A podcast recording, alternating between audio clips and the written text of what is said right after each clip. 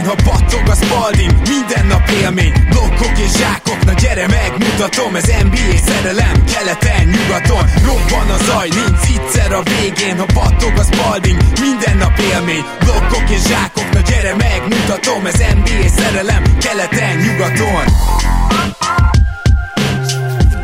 jó! Szép napot kívánok mindenkinek, ez itt a Keleten-nyugaton podcast, én Rédai Gábor vagyok, és mint mindig, most is itt van velünk másik házigazdánk, Zukály Zoltán. Szia Zoli! Szia Gábor, sziasztok, örülök, hogy itt lehetek. Én pedig annak örülök, hogy a mai adásunkat is köszönhetjük annak, hogy Patreonon támogattok minket, a patreon.com per keleten nyugaton a link, amit meg lehet nézni, és ma ugye 3 plusz 1, majd elmesélem a történetet, de 3 plusz 1 témánk lesz, gyakorlatilag négy nyertesünk van ebben a hónapban, amivel pedig mi tudunk titeket támogatni, és ne felejtjétek el, az a throwasback.com-on az, hogy 5% kedvezményben részesültök, NBA Retro Jersey-t, aki akar vásárolni, az mindenképpen mostanában ezt tegye meg, most még él ez az akció, és természetesen a boltba is elmehettek, én is voltam, sőt egy Raptors North pólóval lettem gazdagabb, úgyhogy eh, mindenképpen ajánlom, hogy látogassátok meg, és hát ennek az adásnak is van egy különleges támogatója is, igaz Zoli? Így van, a mai adást is a Gaminator nevű applikáció eh, hozta el nektek, vagy legalábbis részben, ugye azért mi is remélem, hogy kellünk hozzá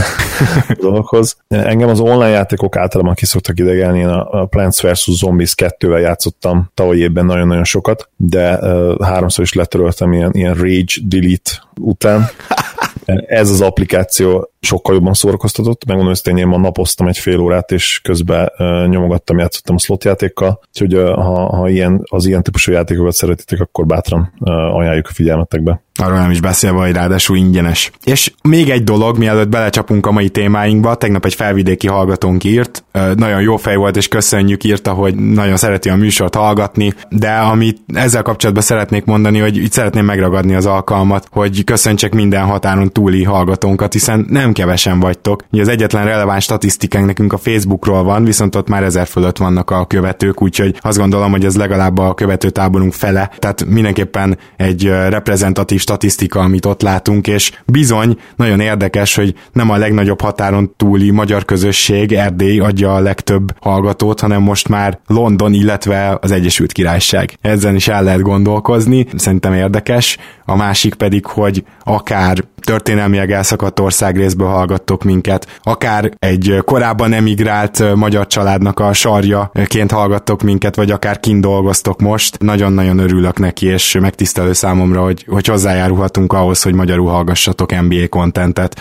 Tudom, hogy ti szinte kivétel nélkül, mint három-négy nyelvet beszéltek, vagy akár még többet, és ez meg külön nagy öröm számomra, hogy akkor azért magyarul is fontos nektek ez a tartalom. Így van, lehet, hogy ez minden népre jellemző, de azt tudom, hogy ránk igen, hogy amikor külföldön vagyunk, és meghallunk egy magyar szót embertársainktól, kiderül, hogy, hogy embertársunk, honfitársunk is, az, az mindig egy ilyen külön örömet okoz nekünk, és szuper azt tudni, hogy hiányzik nektek a magyar szó, meg a, a magyar content, és ha mi egy kicsit ebbe bele tudunk adni, a magunkét bele tudjuk adni, akkor annak még inkább örülünk. És akkor annyi, hogy miért van ma 3 plusz 1 témánk, azért, mert a három nyertesünkből az egyik nagyon-nagyon későn válaszolt, de válaszolt, és addigra már egy plusz témát is, egy plusz nyertest is úgymond beszereztünk mellé. Úgyhogy végül úgy döntöttünk, hogy mind a négyet megbeszéljük, lesz közte hosszabb, lesz közte rövidebb, de akkor szerintem kezdjük is rögtön az elsővel, amelyet Pasti Péternek köszönhetünk. Ha gondoljátok, hogy másokat is érdekelne, és nektek is van rálátásotok erre a témára, akkor kérem beszéljetek egy kicsit arról, hogy hogy is épül fel, és hogyan működik egy NBA franchise. Hogy alapítható, kik vezetik, működtetik, hogy zajlanak az egyzések, egy felkészülés a szezonra, következő meccsre, egy szezon leszervezése, utazás, scouting, milyen egyéb háttérfeladatokról érdemes tudni, stb. Hát ez egy fantasztikus kérdés. Azt azért hozzáteszem, hogy erre akár egy hétig is lehetne készülni, és erről akár 4-5 órát is lehetne beszélni. Most azért megpróbáljuk egy picit így áttekinteni, és ami azt illeti, találtam is több nagyon jó helyet, ahonnan végig lehet nézni, hogy hogy épül fel egy franchise. Hát az alapításhoz egyébként csak annyit, hogy uh,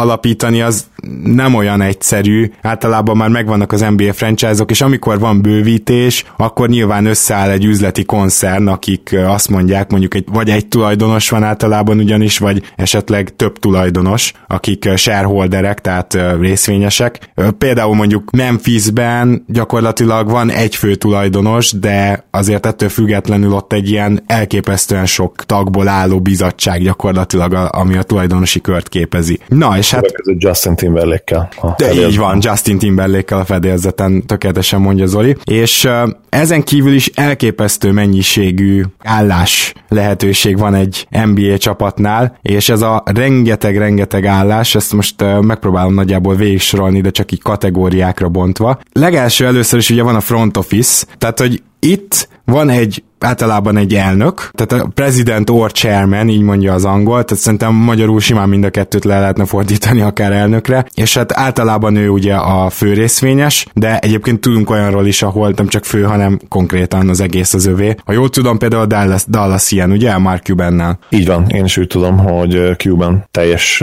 tulajdonos, nem többségi tulajdonos, hanem az övé az egész gyakorlatilag. És akkor nyilván van, vannak a játékosok, egy roster, ez 15 darab játékos, ennek a szabályra, hogy hogy szerzik meg, már rengeteget beszéltünk, ugye ennek nyilván a CBA alapján épül ki egy keret, tehát gyakorlatilag itt van egy pár dollár milliómosunk, aki játszik, illetve most már ugye hivatalosan a kerethez tartozik két darab two-way szerződéssel, két plusz játékos. És akkor ugye gyakorlatilag ketté lehet bontani azt, hogy hogy épül fel egy NBA franchise.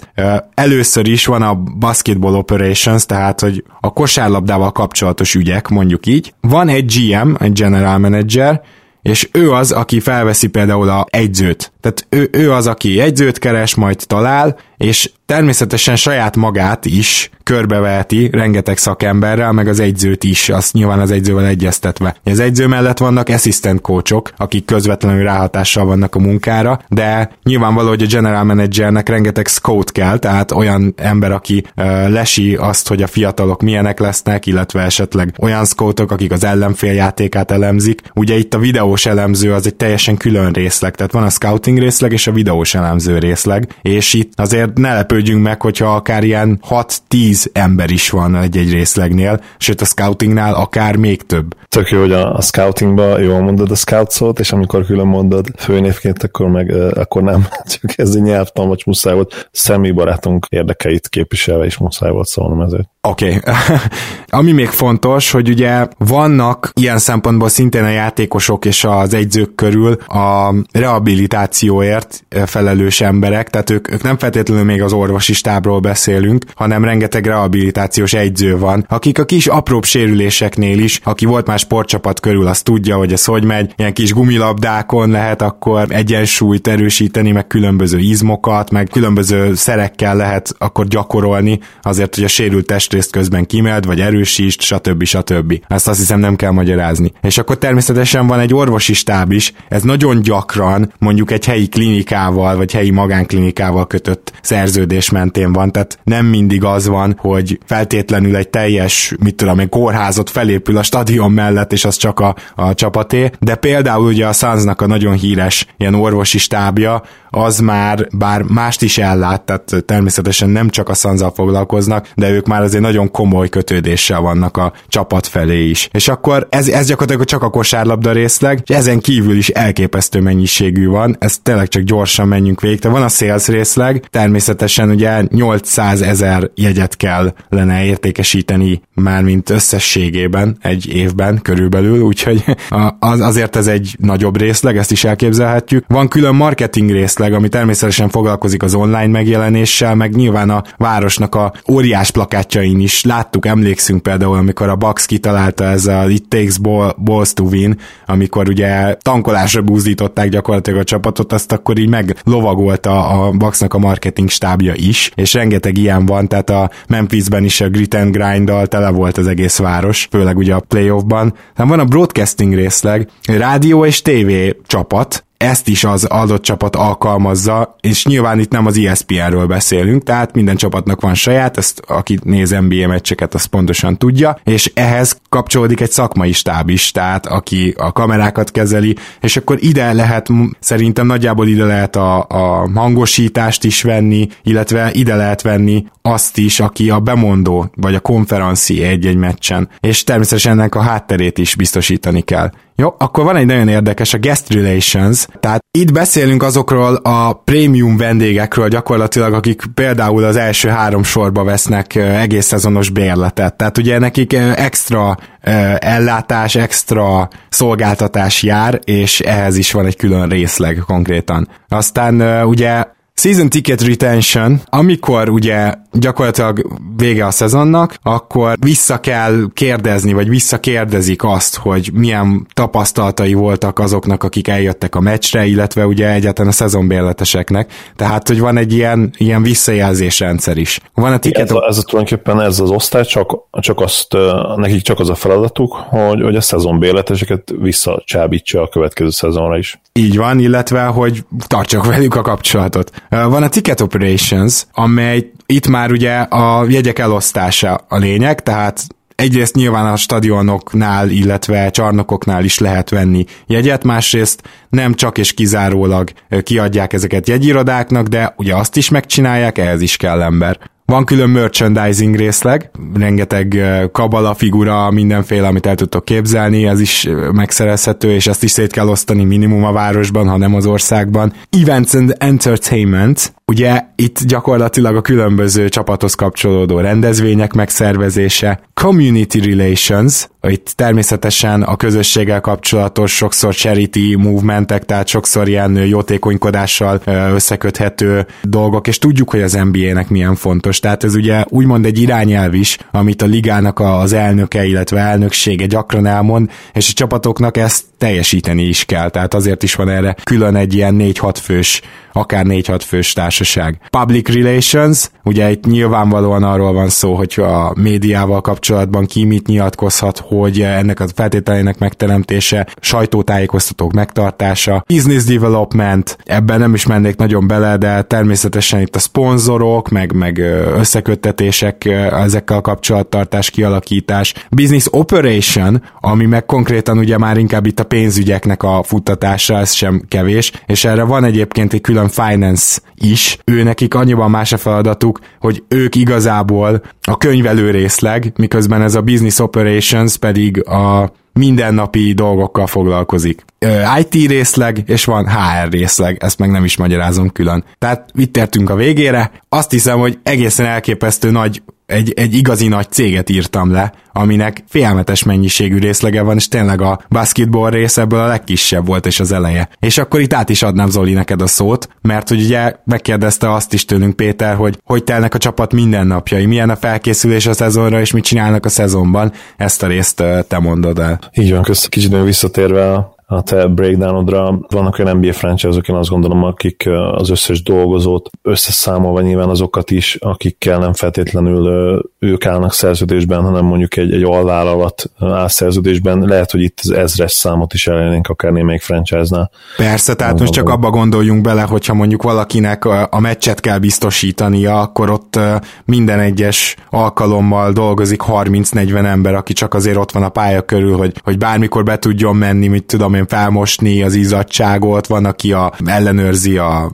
különböző támadóórát, vagy az eredményjelzőt, tehát hogy már az mekkora crew, és akkor például még nem beszéltünk a táncosokról sem, mert ugye egy táncos csapat általában nyilván a helyi, tehát városi tánccsapatokból az egyik, vagy pedig esetleg összehoznak egyet, és akkor tehát elképesztő mennyiségű emberről beszélünk tényleg. Így van. Amikor a játékosokról beszélünk, mert nyilván Pétert ez a része is érdekelte, vagy talán ez még inkább érdekelte, akkor nem feltétlenül ennyire egyértelműek a, a különböző schedule-ok, a, a különböző edzéstervek, amiken a, amiket a játékosok alkalmaznak, illetve a csapataik inkább. Viszont bármelyik játékosról beszéljünk, azt gondolom, hogy ugye elég jól ki lehet ezt fejteni, hogyha egy off napban és egy meccs napban gondolkodunk. Mert ez nyilvánvalóan minden játékosnál megvan. Hogyha egy olyan off napról beszélünk, amikor nincsen mérkőzés, és valószínűleg saját városában van a játékos, mert ugye idegenben általában nincsen off nap, vagy ha van off nap, akkor ez inkább ilyen fél nap, és ugye utazással telik egy idegenbeli túra során, akkor mindenképpen egy ilyen, ilyen 8 órás keléssel kell legkésőbb számolni, és 9-kor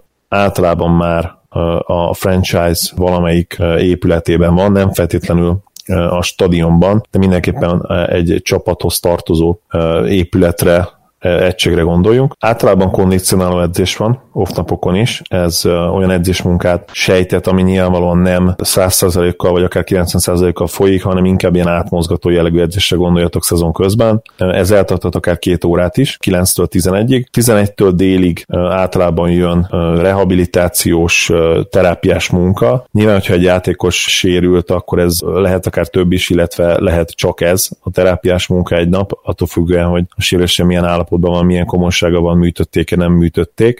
Amennyiben egy olyan játékosról beszélünk, akinek mondjuk volt egy kisebb húzódása, de már visszatérhet, jó eséllyel itt, itt még dolgoznak ezen külön egy órát, olyan módszerekkel, ami nyilván az adott sérüléshez illik, ami, amit az megkíván, az a fajta rehabilitáció. Ezután szokott lenni egy kisebb szünet, kora délután, hogyha, hogyha otthon van egy játékos a saját városában, akkor általában ilyenkor hazamennek egy pár órára, esznek, otthon ebédelnek. Ugye a reggelit nyilván elfelejtettük, de általában NBA játékosok azért a nagy többségük egészségesen étkezik, és, és általában indulás környéken, 8 óra környéken szoktak reggelizni.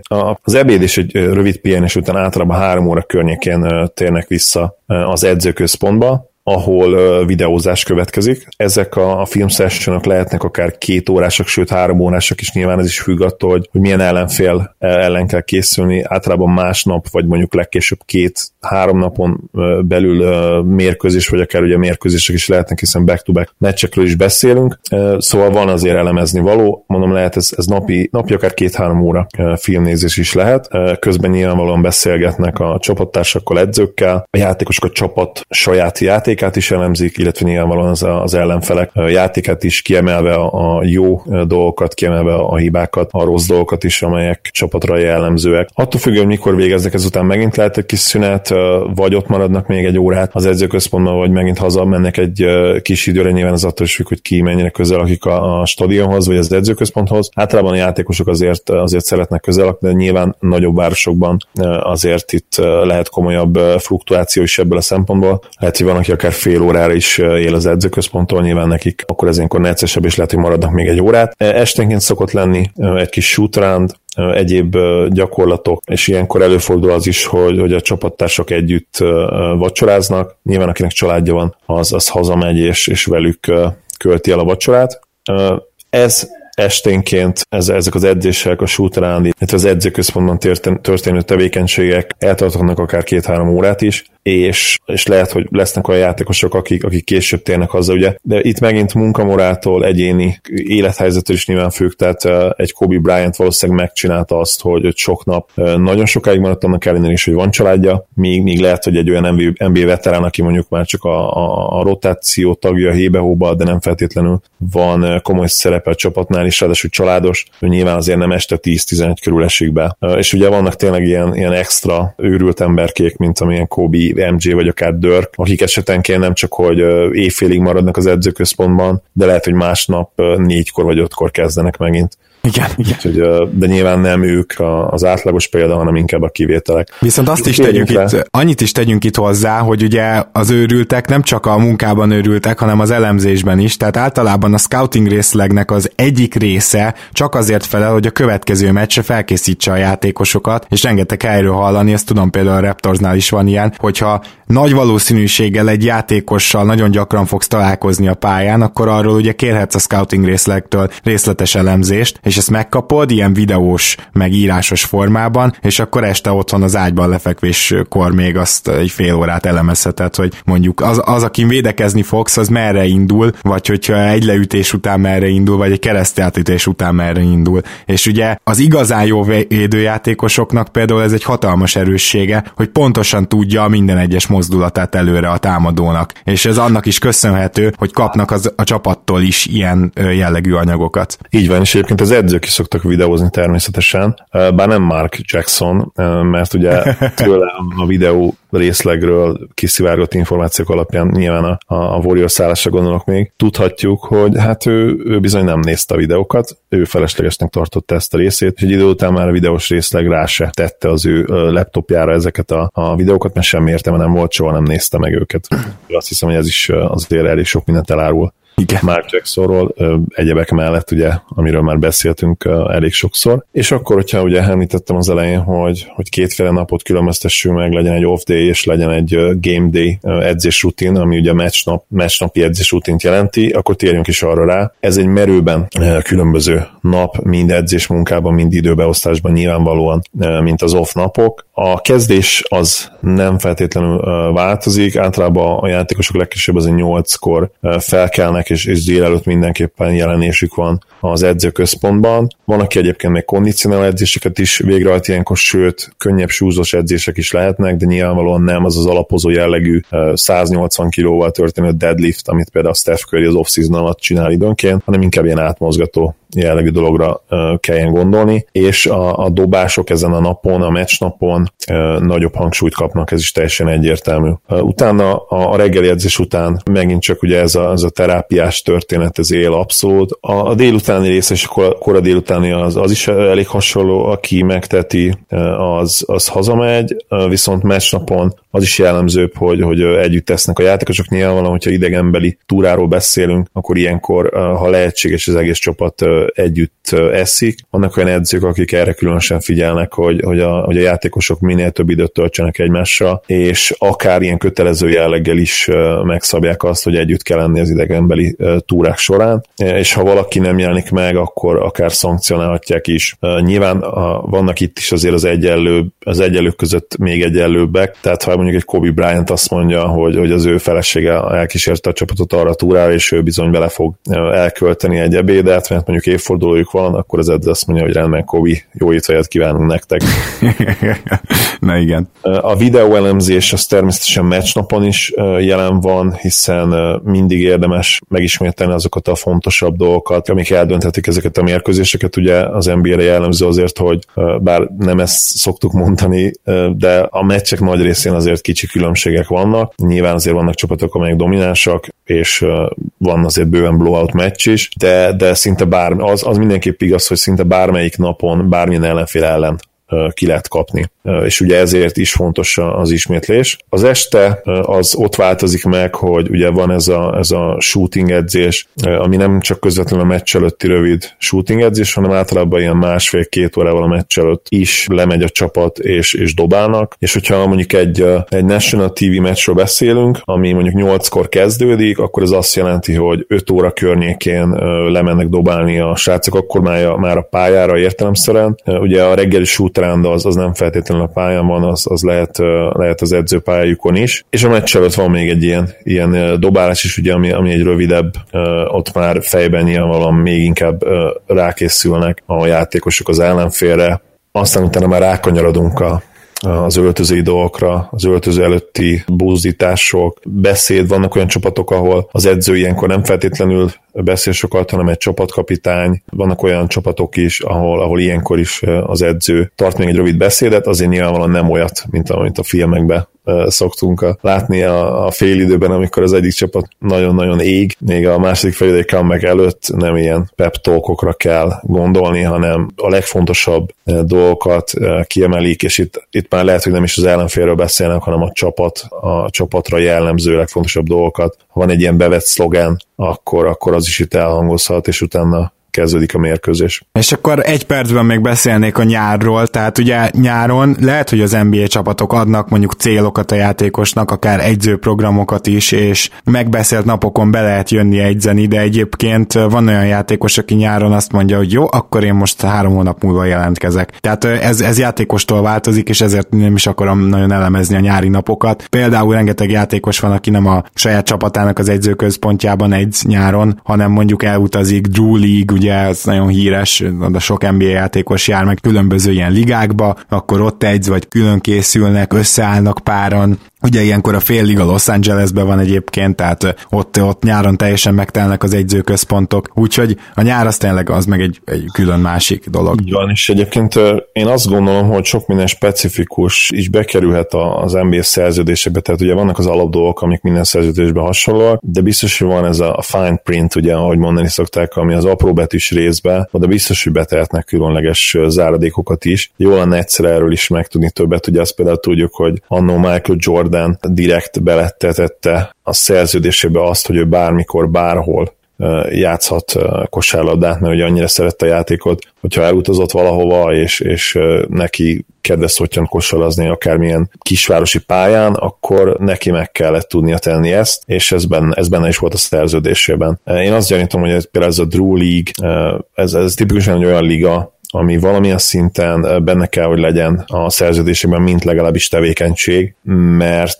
soha nem hallunk arról, hogy, hogy azok a játékosok, akik ott vannak, azok mondjuk illegálisan tennék ezt a, csapatuk nem tetszése mellett, úgyhogy én azt gyanítom, hogy, hogy itt is erről lehet szó, hogy, hogy ezek a játékosok, akik ilyenkor játszanak, ők szerződés alapján is megtehetik ezt. És egyébként még az off-season munkáról annyit, hogy nyilvánvalóan nagyobb terhelés az az, az alapozás, a nyár, ott vannak a, a keményebb edzések. Ugye itt játékosok szoktak külön erőléti edzőt is fogadni, illetve olyan módszereket keresnek, amivel a, a kondíciójukat tudná, tudják javítani. Nagyon sokan boxolnak az off-seasonben, nagyon sokan csinálnak most már crossfit jellegű edzéseket is külön szakértő edzővel, kinek egyébként nem feltétlenül van kosaradó háttere, ilyenkor tényleg nem arról van szó, hogy, hogy, hogy mint kosarast kell fejleszteni őket, hanem mint atlétát, mint fizikális jelenlétet, és ehhez nem feltétlenül kell kosar kosárlabdát sem fognék a, a kezükbe. És ugye vannak olyan jellegű egyzések, ami kifejezetten a kosárlabdával is kapcsolatos, de még mindig nem feltétlenül, tehát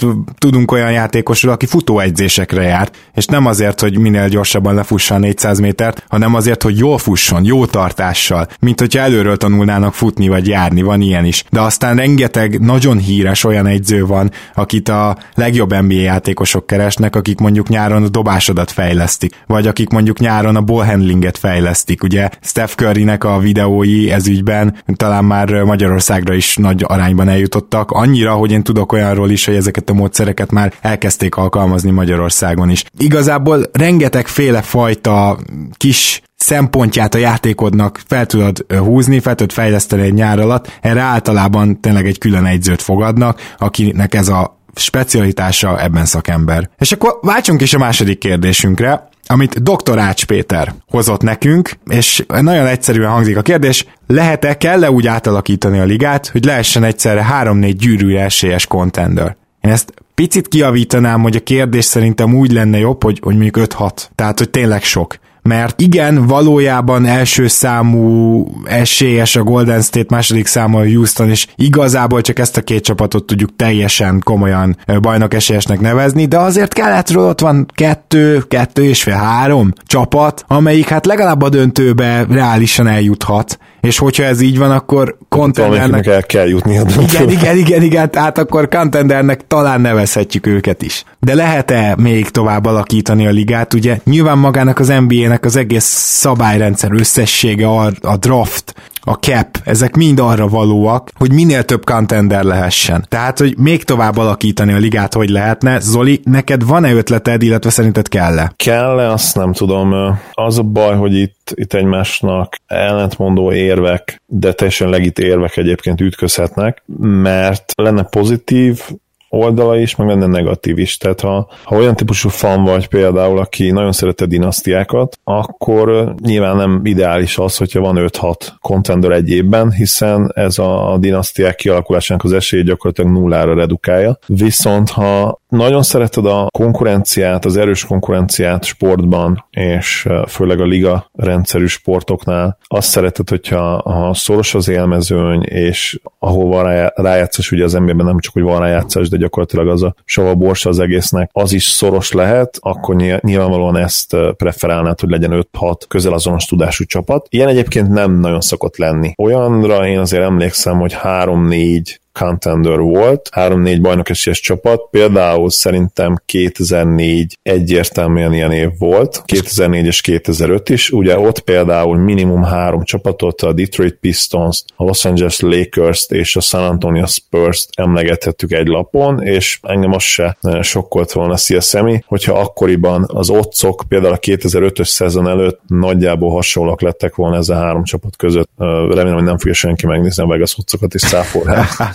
Na, a Vegas otszokat is megnézzük majd, csak erre az idényre is egy picit később, de még annyi, hogy a 2011, amikor ugye a Dallas nyert, azt szerintem szintén nagyon hasonló év volt, hiszen akkor még ugye az az első Miami is év volt, ahol egyértelműen ott volt még a Boston és az Indiana is már ugye kezdett ott lenni, illetve nyugatról pedig hát messze nem a Dallas számított legesélyesebbnek úgy jutott a egyetlen a döntőbe a csapat. Azért akkor is ott volt a San Antonio Spurs. E, igaz, hogy a Lakers akkor nagyon besült, de azért e, ott, ha jól emlékszem, volt még legalább két-három olyan csapat, amelyik küzdött a hazai pályáért, szóval mindent egybevéve az még egy ilyen nagyon izgalmas év volt. Igen, én is azt gondolom, hogy a 2010-ben a Lakers nagyon erős volt még, illetve a Celtics is rendkívül erős volt, ez nem nagyon volt kérdés szerintem, hogy, hogy visszavágó lehet belőle, mint hogy lett is végül. Illetve nem lett visszavágó, bocsánat, ugye 2008-ban jött a Celtics, utána a, a Magic jutott be a következő évben, azt hiszem akkor két Jimmy megsérült. Aztán 2010-ben jött a 2008-as döntenek a visszavágója. Minden esetre nem emlékszem úgy például Magicre, mint, mint ilyen fő contenderre a 2010-es, a 2009-es 10-es szezon alatt. Viszont igen, a 2011-es is jó példa, mert a 2004 mellett például, mert az biztos, hogy az első hit évben azért voltak még olyanok, főleg az alapszakasz után, akik azt gondolták, hogy, hogy azért az a csapat még sebezhető. Utána már azért nem feltétlenül volt ez így, bár én emlékszem, hogy az OKC-t is nagyon sokan vártak egyébként a győztesnek a 12-es döntő előtt.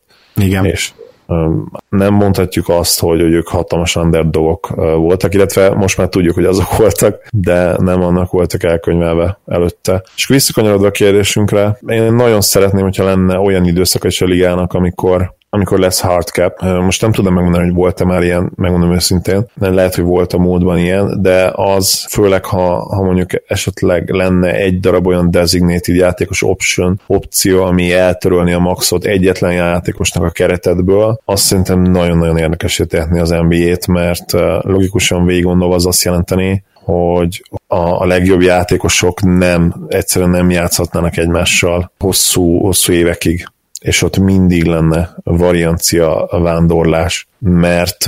Meg jó rövid szerződések egyébként, ezt is tegyük szerződések, hozzá. igen, de ha mondjuk kapna egy játékos 60 milliót egy szezonba érte, én azt gondolom, hogy azért belemenne, de nyilván ez is esélytelen sajnos, mert ha, ha hardcap lenne és nem lenne max határ, az mit jelentene az, hogy a, a krém, a legeslegjobb játékosok tényleg elszipkáznak szinte minden játékos elől a, a, a pénzt, vagy legalábbis azon játékosok elől, akik egyébként jó fizetést kapnának, de nem max közelít, mert a minimum minimumos játékosok szerintem rendben lennének, hiszen előtte, utána is minimumot kapnák meg valószínűleg, viszont azok a játékosok, akik évi 8, 10, 12, 14 milliókat tudnak keresni, lehet, hogy ők sínlenék meg ezt a dolgot. Hát egyrészt ezért sem lenne jó hardcap, másrészt pedig én nagyon-nagyon élvezem azt, hogy a jobb, GM, jobb GM-ek manővereznek, azért itt egészen elképesztő GM-i munkák is vannak, és egyértelmű, hogy sikeressé teszik a csapatot. Tehát amellett, hogy nyilván kell egy jó egyző, amellett, hogy nyilván kell legalább pár olyan fiatal, aki nálad fejlődik és jó lesz.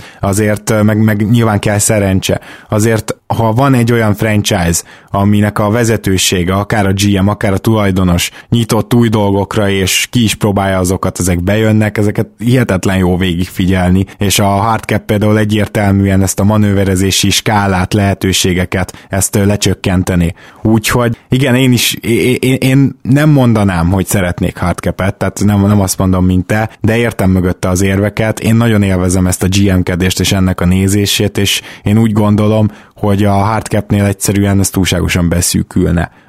Van-e bármi más is esetleg? Mert ugye még a draft rendszert említhetnénk, de én azt gondolom, hogy a draft rendszer megint olyan, amit, hogyha az egyik irányba eltol az ember, akkor a másik érdek sérül, szóval ott is ilyen szembeállások vannak. Az nagyon érdekes ötlet volt még pár éve, ami nekem egyébként nagyon tetszik, hogy free agent az összes újonc mert az viszont bár veszély is lehetne, mert ugye a nagy csapatok is elszívkázhatják ezeket a játékosokat, viszont az is igaz, hogy ugye a nagy csapatoknak, amikor nagyon jók, akkor nem nagyon szokott cap space lenni. Úgyhogy például mondjuk, ha egy Warriors gond, Warriors-ra gondolunk most, ők hiába lennének nagyon vonzó célpont mondjuk egy RG Beretnek jövőre, esélyük nem lenne arra, hogy leigazolják, mert egy RG Beret fog kapni, vagy illetve kapna ebben a rendszerben évi 20 milliót alsó hangon. Igen, Ráadásul ez... ugye a munkaerő szabad, hogy mondjam, van erre kifejezés munkaerő szabad áramlása, uh-huh. az biztosítva lenne, ami most jelen pillanatban azért nincs biztosítva, legyünk őszinték az NBA-ben, de nyilván sport, sportról beszélünk, ugye, amire nyilvánvalóan külön sportszabályok vonatkoznak, és, és nem lehet feltétlenül a, a szabad munkaerő példáival jellemezni sem, mert, mert teljesen más. Ez egy nagyon érdekes ötlet, nekem továbbra is jobban tetszik az, hogy lehet draftolni, mert egyébként érdekes, mert, mert hasonló lenne teljesen, tehát hatásra. Tehát ugyanúgy nagy hibákat lehetne elkövetni, talán a te általad javasolt rendszerben még nagyobbakat, mert a rossz játékosnak adsz 20 milliót, aki basz lesz, az, az óriási, ugye, óriási probléma. Viszont azért nem állandóan van úgy, hogy mondjuk egy ruki, hogyha az első helyen van, akkor a, a olyan csapathoz kerül, akinek egy valak cap space -e van. Tehát van ez máshogy is, és az is jó, az is színesíti, arról nem is beszélve, hogy szerencsétlen olyan csapatok, akikhez néha kijelentik a játékosok, hogy én oda nem megyek, hát akkor így nem tudnának játékos szerezni már a drafton se. Tehát a kispiacú csapatok például további hátrányba kerülnének ebbe a rendszerbe, úgyhogy nekem... E, igen, mondjuk ez azt feltételező, hogyha van cap space, akkor lesz nagyon jó játékosuk is, mert olyan még például nem volt soha az NBA történetében, hogy, hogy egy lejáró szerződésű újonc az első max szerződés hosszabbítását az eredeti csapatától visszadobta volna. Én azt gondolom, hogy azért ez nem véletlen, hogy még egyetlen egy ilyen, egyetlen egy ilyen eset sem volt. Hát azért igen. nem volt, mert a pénz egyértelműen a legfontosabb mozgatórugó még mindig. Hát igen. És akkor gyakorlatilag szerintem el is érkeztünk itt a kérdés végére, mert nagyjából ezek azok, amivel tovább lehetne valahogy a ligát kiegyensúlyozni, mert minden más ennél drasztikusabb, úgy gondolom, hogy már, már konkrétan a játékban nyúlna bele, de azért én még egy dolgot megemlítenék. Tehát, hogyha most nézitek, hogy a Warriorsnak sokszor mondtuk, egyszerre volt szerencsére, egyszerű volt, egyszerre volt egészen kiváló a, a stratégiája, a koncepciója és a GMI munka is fantasztikus volt. Tehát minden összejött, és plusz a boom. Igen, tehát van, van egyszer-egyszer ilyen, és kialakulnak dinasztiák, de a dinasztiáknak nagyon hasonló hatása van ahhoz, mint hogyha 5-6 csapat verseng, mert a dinasztiáknál általában kialakul egy olyan játékrendszer, vagy egy olyan játék, amit meg kell verni, és a liga egy idő után rájön, és akkor így haladja meg. Ha 5-6-an versengenek, akkor pedig pont, hogy valaki ki akar találni egy olyat, amit aztán majd mindenkinek meg kell vernie. Tehát, hogy, hogy úgy mondjam, azért itt hasonló dinamikák mennek végbe. Hogy minél inkább a úgymond kiegyenlítettebb felé akarnánk ezt tolni, akkor én úgy gondolom, hogy ö, gyakrabban kellenének szabályváltoztatások. De én ezt nem támogatom, csak mondom, mint következtetés, nézzétek meg a Forma egyet például. Tehát ugye a Forma 1-ben van az, hogy ha van egy szabályváltoztatás, akkor az első évben talán még egy kisebb költségvetésű csapat is meglepheti a nagyokat. És nyilvánvalóan hasonló lenne az NBA-vel a helyzet, de még egyszer mondom, ez csak így, mint nagyon messziről indulva. Jó, hát akkor menjünk a harmadik kérdésünkhöz, Zoli, ha csak nincsen még bármi hozzáfűzni való itt az előzőhöz. Nem is, nem is semmi eszembe most, azt remélem, hogy jól lefettük ezt a témát. Jó, hát Kulcsár István azt kérdezi tőlünk, tipikus, hogy szerződésük utolsó évében álló játékosok jobban oda teszik magukat, és mindent megtesznek egy új, zsírosabb, hosszabb szerződés kiharcolásáért. Azt szeretném kérni tőletek, hogy gyűjtsetek pár játékost, akikre ráillik a Contract Year Monster kifejezés. Ez alatt azt értem, hogy ebben a szignifikáns évben elképesztő teljesítmény nyújtanak, majd a csapatuknak közel basztévekkel hálálják meg az új szerződésüket. Majd ezt a kiemelkedő teljesítményt esetleg ismét produkálják, szintúgy a kritizálható folytatást. Nagyon érdekes. Zoli, te mennyire mentél utána a témának, mert én még egy kisebb tanulmányt is elolvastam, és először is nagy általánosságban ez már egy mitosz, tehát kiderült, hogy egy mitosz. Statisztikailag nem kimutatható a contract year jelenség. Így van, én is utána néztem. Úgy látszik, hogy mind elvégeztük házi feladatunkat. Ugye van erre egy külön kifejezés is, amit vizsgáltak, és ami alapján ugye a tanulmányokat is elkészítették, amire utaltál te is. Ez az angol kifejezés, ez a contract year phenomenon így hangzik, és valóban nálunk okosabb emberek, vagy nálam legalábbis mindenképp ennek utána jártak, és állítólag ez nem létezik. Én ennek ellenére is szeretném megtartani ezt a, ezt a mi kis szótárunkban, és jövőben is fogom használni bizonyos játékosokra, mert az a tanulmány például, amit én olvastam, az, az azért vérzett néhány sebből. Hozzá is tette például, hogy, hogy elég kicsi a minta, tehát értelemszerűen nem minden idők összes szerződését vizsgálta, ami, illetve minden idők összes lejáró évét, ugye, Igen. contract year játékosát. Szerintem alapban itt kellene kezdeni, de hát ugye ez nem is tudom hány játékos, nem akarok ügyességet mondani, de lehet, hogy több százezer. Azt is hozzá kell tenni, hogy bár nagy általánosságban nem is létezik ez a jelen, jelenség, és statisztikailag nem kimutatható, az nem azt jelenti, hogy nincsenek egyéni esetek. Bizony. Hiszen ha van négy-öt egyéni eset, akár mondjuk minden fél évtizedben, és akkor mondtam egy olyan arányt, ami szerintem simán igaz lehet, az nem fog statisztikai különbséget jelenteni, nem fogjuk látni semmilyen kimutatásban, hiszen gyakorlatilag elhanyagolható lesz a, a nagy százalékok mellett. De cserébe a média felkapja, és gyakorlatilag létrejön ez a jelenség, ami nincs is. Igen, vagy, vagy legalábbis uh, ugye liga szinten nincsen, de én azt gondolom, hogy, hogy azért érvehetnénk amellett, hogy elszórt esetek szinte biztosan voltak már az NBA történetében, de nyilván nehéz azt, azt megmondani, vagy bebizonyítani akár, hogy mely esetek mögött állt ez a háttérben, és melyeknél volt arról szó, hogy, hogy a játékos egyébként is kiváló szezon futott volna abban az évben, mert nagyon jól sikerült mondjuk a, a nyári off-season felkészítés, amiről beszéltünk korábban, vagy, vagy a meccsek előtti dobóedzések alatt, amiről szintén beszéltünk, teljes mentális odaadással edzett és, és volt ott a pillanatban, szóval ezt nem tudjuk megmondani, de én megkockáztatnám azért, hogy, hogy Larry Sanders például nem ilyen volt.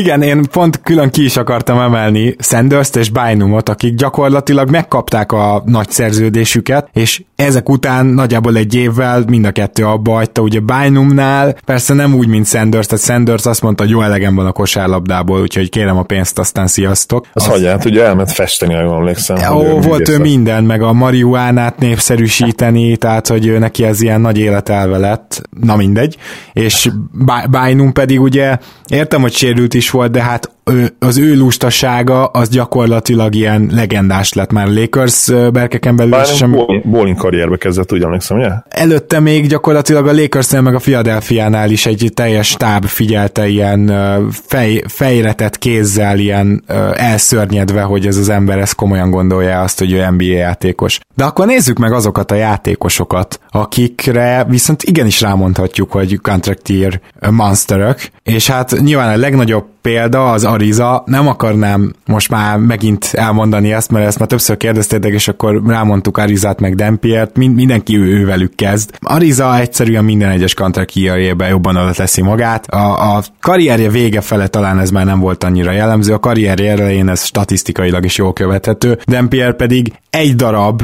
olyan kontraktjört tolt le, ahol azt hiszem 12 lepattanót átlagolt, majd átment a Dallasba 6 lepattanót átlagolni, vagy, vagy már a Dallas hosszabbította, meg nem tudom, de abból ugye konkrétan botrány volt. A Mavericksnél kapott egy, egy nagyobb szerződést egy, egy elég erős szezon után. Hozzáteszem, hogy szerintem az túl volt légve kicsit Nyilván akkor még nem voltak olyan szerződések, olyan típusú játékosoknak, mint Damp, de ő azért nem volt rossz játékos. Nekem kifejezetten bejött az, amit ő a Mavericksben csinált, de nagyon fontos láncszeme volt, volt az akkori csapatnak, és hát sajnáltam őt is, hogy nem jött össze 2006-os, mert egyébként szerintem nagyon jól teljesített több play is, ami a védekezés és lepattanozást illette, és nem volt olyan rossz fit Dirk mellé. Ugye akkoriban még nem, rom, nem volt ez a Roma piken rollozlak történet, és pont emiatt hatékonyabb is volt, hát ugye a mai ligában Damp nem is tudna pályára kerülni, szerintem 28 évesen se.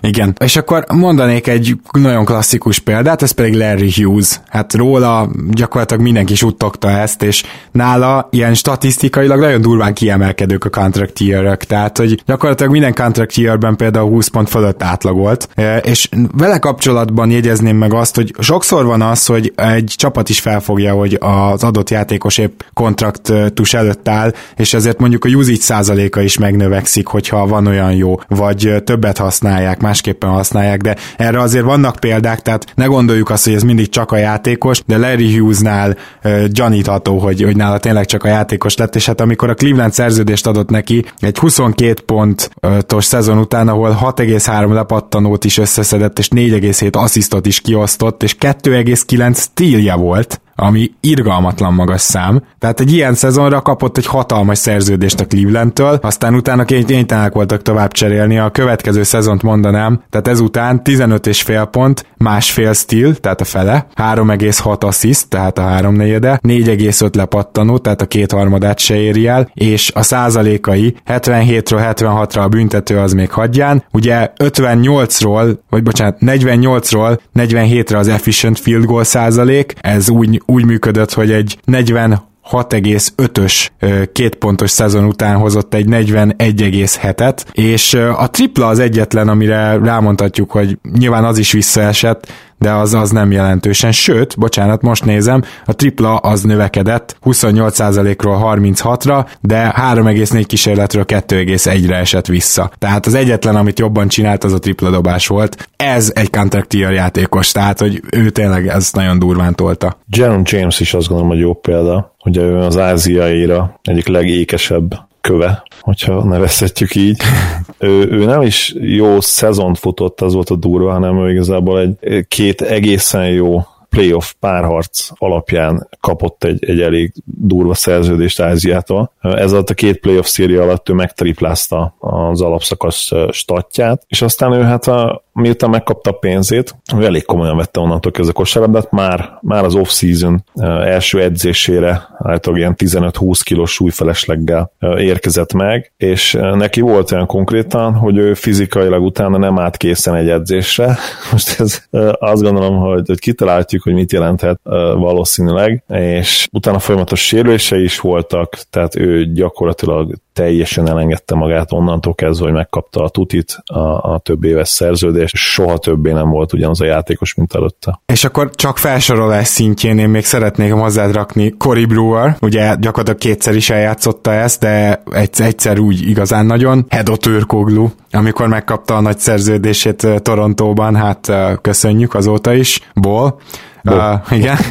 Rashard Lewis, én azt gondolom, hogy nála kicsit az is volt. Tehát, hogy sok olyan játékos van, aki tudod, ilyenkor csapatot vált, és nem biztos, hogy az új környezetben, meg abban a rendszerben is ugyanolyan jó vagy, és mondjuk Rashad Lewisnál ez is volt, meg szerintem ő lassult is, azért ő korábban az atletikus képességeire nagyon sokat, tehát azt nagyon sokat használta, ő azért lassult is, de nyilván Igen. akkor, amikor maxot kapott, és az egy teljesen használhatatlan szerződésé vált egy idő után, akkor, akkor mindenki így látta, hogy hát mennyire leépült. Ja, igen, Gerard Wallace is ugyanilyen volt, de nem biztos, hogy azért százszerzekbe ők tettek róla, és még egyet szeretnék hozni, akit nem hagyhatunk ki ebből a felsorolásból, Ben Gordon, aki miután megkapta Orlandóba a szerződését, köszönte szépen, és leépítette hónapról hónapra gyakorlatilag az NBA karrierjét. Igen, és hát valami azt súgja, hogy a, a következő évekből is lesznek azért példák bőven amiket fel lehet hozni majd, és akár igazunk lesz, akár nem, nem csak mi fogunk előállni vele, valami azt súgja. Igen, Pétertől, ugye Istvántól jött az előző kérdés, és uh, ismét egy Péter nevű hallgatónk, Cimmer Péter kérdezi uh, negyedik kérdésnek, hogy esetleg az érdekelne szerintetek, kik azok a játékosok, akik nem értek el magasabb szintet, mert rossz csapatba draftolták őket. Nekem van pár ilyen játékosom, szerintem Maker és Winslow sincs jó helyen, és szerintem Milicic is rossz helyre került. Ön nagyon jó a kérdés, és őszintén szólva itt nagyon sok játékost fel lehetne hozni, mert egy ilyen szélesebb jelenséggel kezdhetnénk. Szerintem egyetért Zoli, hogyha azt mondom, hogy vannak olyan csapatok, akiknek egyszerűen a development részlegét már rég ki kellett volna rúgni. Pető Gábor admin társunkkal pont erről beszéltem tegnap, hogy hát a Suns hogy tudott hat draft pickből egy, tehát nem tudott kiállítani egy értelmes kezdőt hat lateri pickből. Az elmúlt öt év hat pikjéről beszélünk, ugye? És most jött a hetedik Aiton. Azt gondolom, hogy értem, hogy kirúgják McDonald's, most ugye ez is egy friss hír, Ja, ez sem most kellett volna, hanem mondjuk a draft előtt, szóval teljes káosz, de mindegy, de hogy amúgy van ez a development részleg, akik ugye a játékosok fejlesztéséért felelős egyzők, tehát ez még nem is mondanám külön részlegnek, hát mondjuk nem volt jó a Sunsba kerülni az elmúlt években, és ugyanígy nagyon sajnálom például Willi Colisteint, aki szerintem ennél sokkal többre volt, és hivatott még mindig, mint amit Sacramento-ba kihoztak belőle, és Orlandóba ezért sajnálok mindenkit, én azt gondolom, hogy Oladipo példája, de, de többen, tehát Mo lesz is járt Orlandóba, aztán második körössér, vagy ingyen engedték el, nem is emlékszem, szóval azért lássuk be, hogy sokkal jobb, sokkal többet kihoztak azokból a játékosokból, akik ezt a például ezt a három csapatot, ha nem is választották, de hogy oda kerültek, más helyeken. És ez önmagában magáért beszél, hogy nem is feltétlenül a rendszer volt rossz, vagy ilyesmi, hanem egyszerűen maga a csapat nem tudta fejleszteni rendesen a fiataljait, miközben például egy Toronto az egész liga legjobb padját rakta össze, draftolatlanokból, mint Vliet, vagy 20 fölötti draftokból, mint Delon Wright és Pascal Siakam. Tehát én azt gondolom, hogy van, ahol működik a development részleg, és van, ahol nem. Igen, ez mindenképpen így van. Plusz és ez most lehet, hogy kicsit milyen meghátrálásnak fog tűnni, de az az igazság, hogy a szerencse is nagyon fontos faktor itt, tehát tényleg vannak játékosok, akik az egyik helyen akár sztárokká is válhatnak, a másik helyen pedig lehet, hogy az egész karrierjük tönkre megy. Nyilván nem csak más hibájából, tehát hozzáteszem, hogy itt inkább arról lett szó, hogy, hogy az akadályokra, amik jönnek az egyik helyen, nem úgy reagál az a játékos, és akkor ő valószínűleg egy olyan típusú, olyan mentalitású player, akiből nem lehetne sztár olyan helyen, ahol, ahol neki valamin át kell küzdenie magát, ahol valaki játszik előtte, ahol egy olyan edző van, aki nem feltétlenül bízik a fiatalokban, az újonc évükben. Viszont egy másik helyen meg, ahol lehet, hogy nem jönnek ezek az akadályok, ott, ott olyan mentalitást tud felépíteni, olyan önbizalomra szert, olyan önbizalomra tud szert tenni, ami aztán tovább röpíti a pályafutásába, és, és lehet, hogyha ő egy másik helyre került volna, ahol ugye az előbb említett akadályok megvannak, lehet, hogy örökre elveszíti az önbizalmát. Most például egy európai játékos vannak Vasilis Spanoliszt, aki itt az öreg kontinensen, hát kis túlzással minden idők egyik legjobbja lett például az Euróliga történetében. Elképesztő szezonokat futott, miután visszajött ugye az NBA-ből. Nekem nem mondja senki azt, hogy ne lehetett volna egy nagyon-nagyon jó NBA játékos, mert minden meg volt gyakorlatilag ahhoz, hogy ő minimum egy bajnok csapatban játszó, nagyon jó 5.-6. kiegészítő ember legyen. Tehetsége nem múlt, mind múlt azon, hogy egy olyan helyre került, ahol az edző gyakorlatilag nem bízott benne, nyilván emiatt rosszul is teljesített, tehát valahol ő is hibás, ez teljesen egyértelmű, a csapat taktikálisan volt neki való, az az igazság, de egyértelmű, hogyha egy másik szituációba kerül, akkor sokkal többet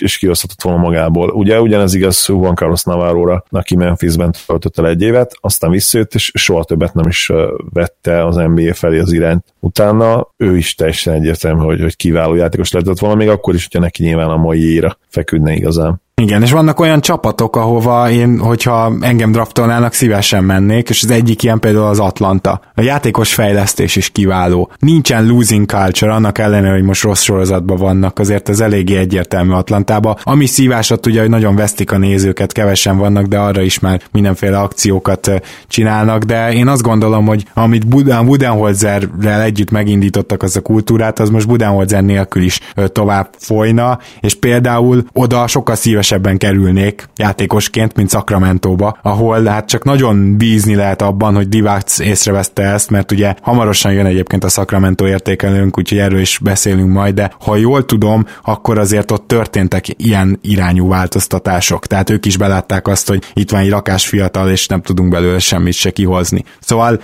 ez is nagyon számít, de például Michael Beasley kiváló helyre került amikor Miami-ba került. Rögtön egy jó csapatba, ahol rögtön kezdőként számítottak rá, és ő irgalmatlan tehetség volt, és még ennek ellenére sem jött össze, ugye. Tehát Beasleynél egyáltalán nem a fit volt a probléma, meg Spolstra. Nyilván akkor még nem volt olyan jó edző, mint mondjuk négy évvel később, de ettől függetlenül akkor is nagyon szerették a játékosok, akkor is ő fiatal volt, természetesen jól közelített a fiatalokhoz, és egy, még, még azt gondolom, hogy akkor még nem is volt annyira szigorú. Talán később se erről is megszik meg, de akkor még szerintem nem volt annyira erős kezű, hogy így fogalmazzak. Ennek ellenére Beasley karrierje végül is éppen hogy maradt az NBA-be, de ugye már megjárta, jól emlékszem, Kínát is, tehát egyértelműen a lejtőn indult el. Néha a játékoson is múlik ez a helyzet. Így van, igen. Sőt, bizonyos szempontból mindig benne van a játékos is, hiszen ha, ha vele valahogy bánnak, az azért az esetek többségében szerintem valamire már egy reakció. Azért azok a fiatalok, akik akarnak dolgozni, tudnak dolgozni és egészségesek, tehát nincs egyéb olyan tényező sem, ami, ami felett ugye nincsen hatalmuk, minden stimmel, és mégsem kapják meg a lehetőséget, ott illetve bocsánat, ezek a játékosok ugye megkapják a lehetőséget, viszont ha, ha valaki nem kapja meg, akkor, akkor a, azt kell szerintem feltételeznünk, hogy itt valami ezen, ezen faktorok közül nem stimmel. És akkor gyorsan hagy reagáljak Tom Makerre meg Winslow-ra. Winslow-nál azért értek egyet, mert tényleg a csapat szerkezet olyan, hogy a Miami-nak nincs elég shooterje, viszont rengeteg ballhandlerje van, és egyszerűen melléjük 3 játékosok, és nem csak D játékosok kellenek, tehát például egy Denverbe, vagy egy Golden State-be sokkal inkább bele tudna illeni egy Justice Winslow. Tom Makernél visz viszont az idei idényt ajánlom kedves Péter a figyelmetbe, mert ha megnézzük, hogy Budenholzer milyen centerekkel szeret dolgozni, akkor Timemakernek kiváló idénye lehet. Tonnak én nagyon örülnék, Love him a ton, hogy tényleg nagyon drukkolok neki, hogy megtalálja. Azt a, azt a formát, illetve azt a, azt a fitet is a csapaton belül, és hogy ezt Budenholzer is meglátsa, mert szerintem ő egyébként kiváló mai prototipikus center lenne. Így van. És hogyha belegondolsz, hogy López van előtte, aki nem biztos, hogy az egész szezont végig 30 percezi, akkor erre talán van is némi esély. És akkor egyetlen egy plusz kérdés még, elmaradtunk, az előző mailbackből kimaradt eh, Lászlónak a kérdése. Laci kérdezi tehát, hogy mi értelme van bizonyos játékos csere ügyletek esetében bevinni az NBA-t sose látott, sokszor teljesen használhatatlan 10-15 évvel ezelőtti drafton elkelt játékos játékjogait, és ezt átpasszolni a másik csapatnak. Nagyon jó a kérdés, Nyilván erre már csak rövid választ adunk, mert ez mailback kérdés, de nem is lehetne sokkal hosszabbat, mint hogy nemes egyszerűsége két kategória van, legalábbis ahogy én látom. Az egyik az, hogy az NBA trade szabályai alapján kell valamit visszaadni. És mondjuk egy olyan teszem azt, játékost szeretne a Houston igazolni, aki feltölti a capjét, hogy aztán utána a cap fölött legyen. Emlékszünk a Chris Paul cserére, amikor ilyen Hartenstein, meg nem tudom kiket még összeszerett a Houston, azért, hogy ugye legyen egy 8 milliós MLA-je, tehát mid-level exception mert hogyha a cap fölött vagy, de a hard cap alatt, tehát a luxusadó határ alatt, bocsánat, akkor akkor ugye 8 milliód van, miközben ha csak 1 millióval vagy, cap alatt, de akkor, akkor az az egy milliót van költeni, illetve a room exception, ami szintén kisebb, mint az MLA. Szóval például ilyenkor Houston lehet, hogy adott egy játékjogot, hogy átvehessen egy teljesen használhatatlan másfél milliót kereső játékost. Tehát ez az egyik, amikor kell, mert kell valami visszafele a cserében, és a másik pedig az szerintem már csak az ilyen a, GM-ek piperköcködésének tudnám nevezni, amikor még egy ilyet így beledob azért, hogy nem tudom, valahogy megsózza, megszínesítse a, a cserét, de ezek is kisebb cseréknél szoktak megtörténni, ezek ilyen látszat dolgok. Én azt gondolom, hogy sokszor van az, hogy az egyik GM úgymond tartozik a másiknak, hogy egyszer kisegítettelek, akkor most te segítesz ki engem, és akkor az ilyen ügyletekbe is ilyen tényleg piperköcködésből belekerül egy-egy ilyen már használhatatlan játékos jog. Ebben a válaszban abszolút rád támaszkodtam a szakértelmedre, ugye tudjuk, hogy mekkora CBA guru vagyok. Maximum a bevásárlásnál, mi? ott megy, igen, mindenféle egészségtelen feldolgozott élelmiszer vásárlása. Abban számíthatok rám, hogyha éppen az a kérdés, hogy mennyibe kerül. Mondjuk a hamburger buci, vagy ilyesmi, akkor írjatok bátran hogyha a CBA-vel, tehát a Collective Bargaining Agreement-tel kapcsolatban van kérdésetek, akkor továbbra is a Gábort ajánlom. Mi pedig ezzel végére értünk a mostani hónap témáinak, amit nagyon szépen köszönünk nyertes támogatóinknak, és hát nagyon szépen köszönjük, hogy támogattok minket a patreon.com per keleten nyugatonon, és nagyon jók voltak ezek a mai témák is. Azt pedig nagyon szíves figyelmetekbe ajánljuk, hogy a következő napokban, hát kis túlzással lehet, hogy lesz, amikor naponta, de két naponta jelentkezünk. Nyakunkon a szezon, jön majd a Minnesota és a Sacramento, a két csapat, amelyiket kiadtunk, bár úgy tűnik, hogy a Butler cserét mégsem méltóztatik majd Tom Thibodeau meghúzni addig, tehát, hogy minél jobban megszívasson minket, meg Butlert, meg a csapatot, nagyon rajta vannak ezen minnesota de erről is beszélünk, és aztán jönnek majd a szokásos dolgok, lesz uh, tipjáték, annak hamarosan kiírjuk majd a feltételeit, lesz ismét, mi is jövünk tippadással, jövünk majd boltékekkel, vagy hot prediction még nem döntöttük el, lehet, hogy mind a kettő lesz. Aki csak mostanában hallgat, az nem tudja, miről beszélek, de majd, majd kiderül, illetve természetesen még csomóféle szezon bearangozó lesz a szezon kezdete előtt, ami jövő szerda, úgyhogy addig mindenképpen tartsatok velünk, és Zoli, köszönöm szépen, hogy ma is itt voltál. Én köszönöm a lehetőséget, Gábor, örülök, hogy itt lettem. A Spurs fanoknak pedig kitartást, nagyon szomorú dolgok történtek az elmúlt napokban. A játékosokkal reméljük, hogy most már ez a, ez a szartenger megáll, mert elég, elég durva. Igen, akkor ezzel a jó kívánsággal elköszönünk. Sziasztok! Sziasztok! Ha más podcastekre is kíváncsi vagy, hallgassd meg a Béton műsor ajánlóját. El tudod képzelni, hogy a podcastet, amit éppen most hallgattál, fél év múlva már a mesterséges intelligencia generálja? Mi sem. De ha érdekel, eljötte már a gépek lázadása. Hallgass bele az Embertelen podcastbe. Orsós Lajos vagyok, a műsor házigazdája. Egyelőre még élőben. Egyelőre. Fedezzük fel együtt, hogyan ismerkedik, randizik, mesél és vitatkozik Betty és Péter, két teljesen mesterséges intelligencia. Lajos, a podcast címét mond még egyszer, Léci. Oké. Okay. Embertelen podcast. Ez a műsor a Béton közösség tagja.